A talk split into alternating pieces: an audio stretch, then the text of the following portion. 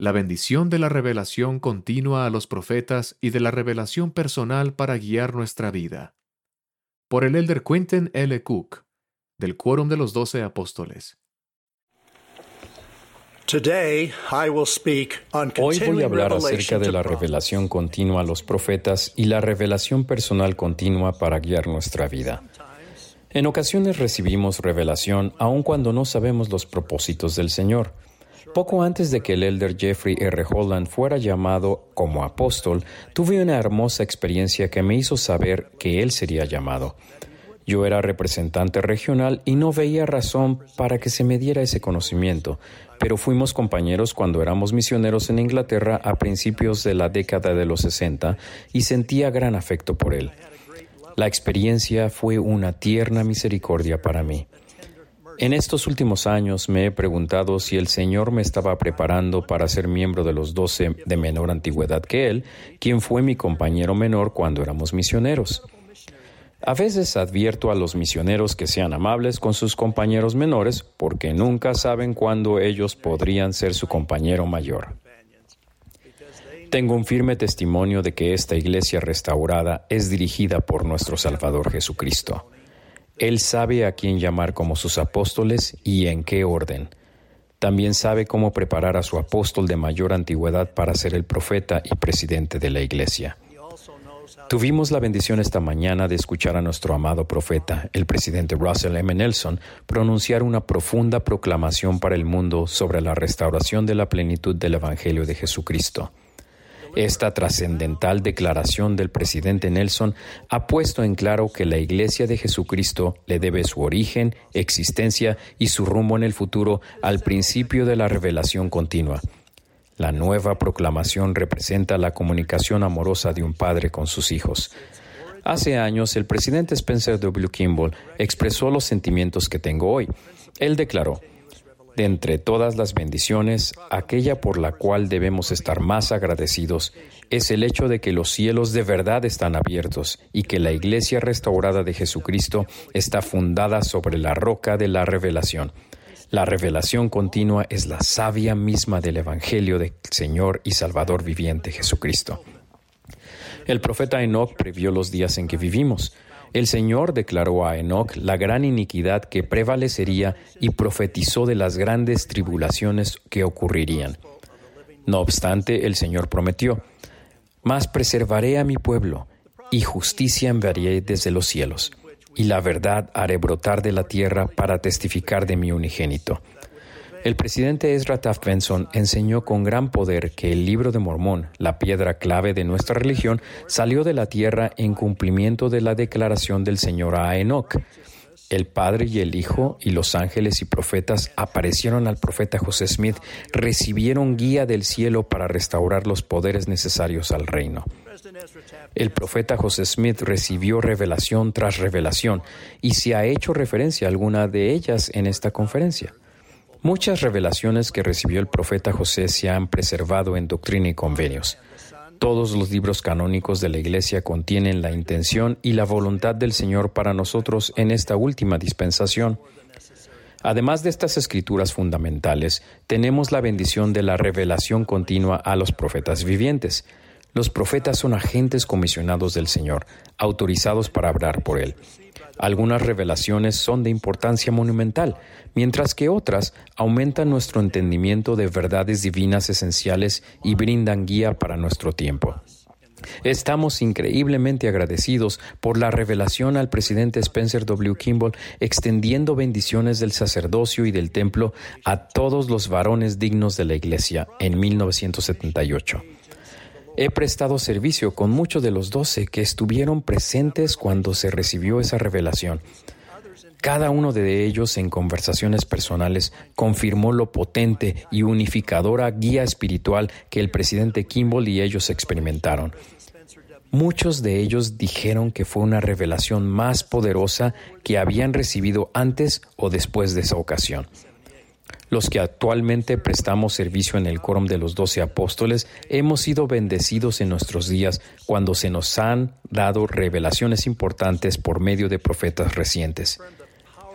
El presidente Russell M. Nelson ha sido un agente del Señor comisionado especialmente a revelaciones que ayudan a las familias a edificar santuarios de fe en sus hogares, a congregar al Israel disperso en ambos lados del velo y a bendecir a los miembros investidos en relación a las ordenanzas sagradas del templo. Cuando se anunciaron cambios importantes para bendecir nuestros hogares en la Conferencia General de octubre del 2018, testifiqué que en las deliberaciones del Consejo de la Primera Presidencia y el quórum de los doce apóstoles en el templo, después de que nuestro amado profeta solicitó al Señor revelación, todos recibimos una poderosa confirmación. En esa ocasión se habían recibido otras revelaciones sobre las ordenanzas sagradas del templo, pero no se habían anunciado ni aplicado. Esa guía comenzó con revelación profética individual al presidente Russell M. Nelson y con una tierna y poderosa confirmación a los que participaron en el proceso. El presidente Nelson específicamente incluyó a las hermanas que presiden las organizaciones de la Sociedad de Socorro, Mujeres Jóvenes y Primaria. La guía final dada en el templo a la primera presidencia y al quórum de los doce apóstoles fue profundamente espiritual y poderosa. Cada uno de nosotros supimos que habíamos recibido la intención, voluntad y la voz del Señor. Declaro con toda solemnidad que se ha recibido y se sigue recibiendo revelación continua por medio de los canales que el Señor ha establecido. Testifico que la nueva proclamación que el presidente Nelson pronunció esta mañana es una revelación para bendecir a toda la gente. También declaramos nuestro deseo sincero de reunirnos con los que han tenido dificultades con su testimonio que han estado menos activos o que han pedido que su nombre se borre de los registros de la Iglesia. Deseamos deleitarnos con ustedes en las palabras de Cristo a la mesa del Señor, a fin de aprender lo que todos debemos hacer. Los necesitamos. La Iglesia los necesita. El Señor los necesita. Nuestra oración sincera es que se unan a nosotros para adorar al Salvador del mundo. Sabemos que algunos posiblemente hayan sido objetos de ofensas, crueldad o de alguna otra conducta no cristiana.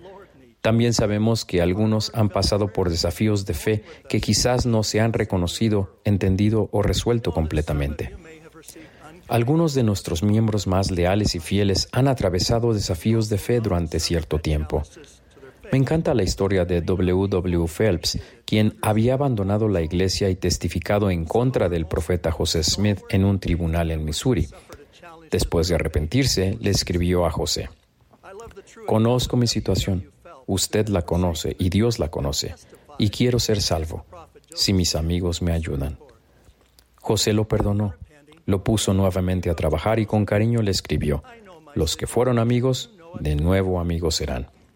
Hermanos y hermanas, independientemente de su situación, sepan que la Iglesia y sus miembros los recibirán de nuevo. La revelación personal está disponible para todo el que humildemente busque la guía del Señor. Es de igual importancia que la revelación profética. La revelación personal del Espíritu Santo ha resultado que en millones de personas que han recibido el testimonio para ser bautizados y confirmados miembros de la Iglesia de Jesucristo de los Santos de los Últimos Días. La revelación personal es la bendición que se recibe después del bautismo cuando somos santificados por la recepción del Espíritu Santo. Recuerdo una revelación que recibí cuando tenía 15 años. Mi hermano estaba buscando la guía del Señor sobre la manera de responderle a nuestro Padre, que no quería que Él sirviera una misión. Yo también oré con sinceridad y recibí revelación personal sobre la veracidad del Evangelio. La revelación personal se basa en verdades espirituales recibidas por medio del Espíritu Santo. El Espíritu Santo es quien revela toda verdad y testifica de ella, especialmente la del Salvador. Sin el Espíritu Santo no podríamos saber que Jesús es el Cristo. Su función trascendental es dar testimonio del Padre y del Hijo y de sus títulos y gloria. El Espíritu Santo puede influir en todos de una manera poderosa, esa influencia no será constante a menos que uno se bautice y reciba el don del Espíritu Santo. El Espíritu Santo también funciona como agente purificador en el proceso del arrepentimiento y el perdón. El Espíritu se comunica de maneras maravillosas. el Señor utilizó esta hermosa descripción. Hablaré a tu mente y a tu corazón por medio del Espíritu Santo que vendrá sobre ti y morará en tu corazón. Ahora, he aquí, este es el Espíritu de revelación. Aun cuando su impacto puede ser increíblemente poderoso, a menudo viene calladamente, como una voz suave y apacible. En las Escrituras hay muchos ejemplos de la forma en que el Espíritu influye en nuestra mente, entre las cuales se encuentran hablar paz a nuestra mente, ocupar nuestra mente, iluminar nuestra mente e incluso una voz en nuestra mente. Entre los principios que nos preparan para recibir revelación se encuentran los siguientes. Orar para pedir guía espiritual. Con reverencia y humildad debemos buscar y pedir y ser pacientes y sumisos. Prepararse para recibir inspiración. Esto requiere que estemos en armonía con las enseñanzas del Señor y que estemos cumpliendo sus mandamientos. Participar dignamente de la Santa Cena. Cuando lo hacemos, damos testimonio a Dios y hacemos convenio con Él de que tomamos sobre nosotros el nombre de su Hijo y que le recordamos y guardamos sus mandamientos. Estos principios nos preparan para recibir, reconocer y seguir las impresiones y la guía del Espíritu Santo, que incluyen las cosas apacibles que traen gozo y vida eterna. Nuestra preparación espiritual mejora cuando estudiamos frecuentemente las escrituras y las verdades del Evangelio y meditamos la guía que buscamos. Pero recuerden ser pacientes y confiar en el tiempo del Señor que ha señalado. La guía la brinda un Señor omnisciente cuando Él deliberadamente decide instruirnos. El Espíritu Santo también nos brindará revelación en nuestros llamamientos y asignaciones. Según mi experiencia, la guía espiritual significativa llega más a menudo cuando estamos tratando de bendecir a los demás al cumplir con nuestras responsabilidades. Recuerdo que cuando era un joven obispo recibí una llamada desesperada de un matrimonio poco antes de salir a un viaje de negocios. Antes de que llegaran, le supliqué al Señor para saber cómo los podía bendecir y me fue revelada la naturaleza del problema y la respuesta que debía dar. Esa guía reveladora me permitió cumplir con las responsabilidades sagradas de mi llamamiento a pesar de tener una cantidad de tiempo muy limitada. Hay obispos del mundo entero que también comparten ese mismo tipo de experiencias conmigo. Como presidente destaca, no solo obtuve revelación importante, sino que también recibí una corrección personal que fue necesaria para lograr los propósitos del Señor. Les aseguro que cada uno de nosotros puede recibir guía reveladora conforme obremos humildemente en la viña del Señor. La mayoría de la guía que recibimos proviene del Espíritu Santo. En ocasiones, y para ciertos propósitos, viene directamente del Señor. Testifico personalmente que esto es verdad. La guía para toda la Iglesia la recibe el presidente y profeta de la Iglesia. Nosotros, como apóstoles modernos, hemos tenido el privilegio de trabajar con nuestro profeta actual, el presidente Nelson. Parafraseo lo que Wilford Woodruff dijo sobre el profeta José Smith, que se aplica al presidente Nelson. He visto cómo el Espíritu de Dios obra en él, así como a las revelaciones que recibe de Jesucristo y el cumplimiento de estas. Mi humilde súplica hoy es que cada uno de nosotros busque revelación continua para guiar nuestra vida y que sigamos al Espíritu al adorar a Dios el Padre en el nombre de nuestro Salvador Jesucristo, de quien doy testimonio en el nombre de Jesucristo. Amén.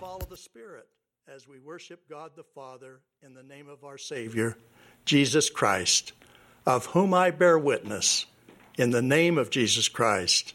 Amen.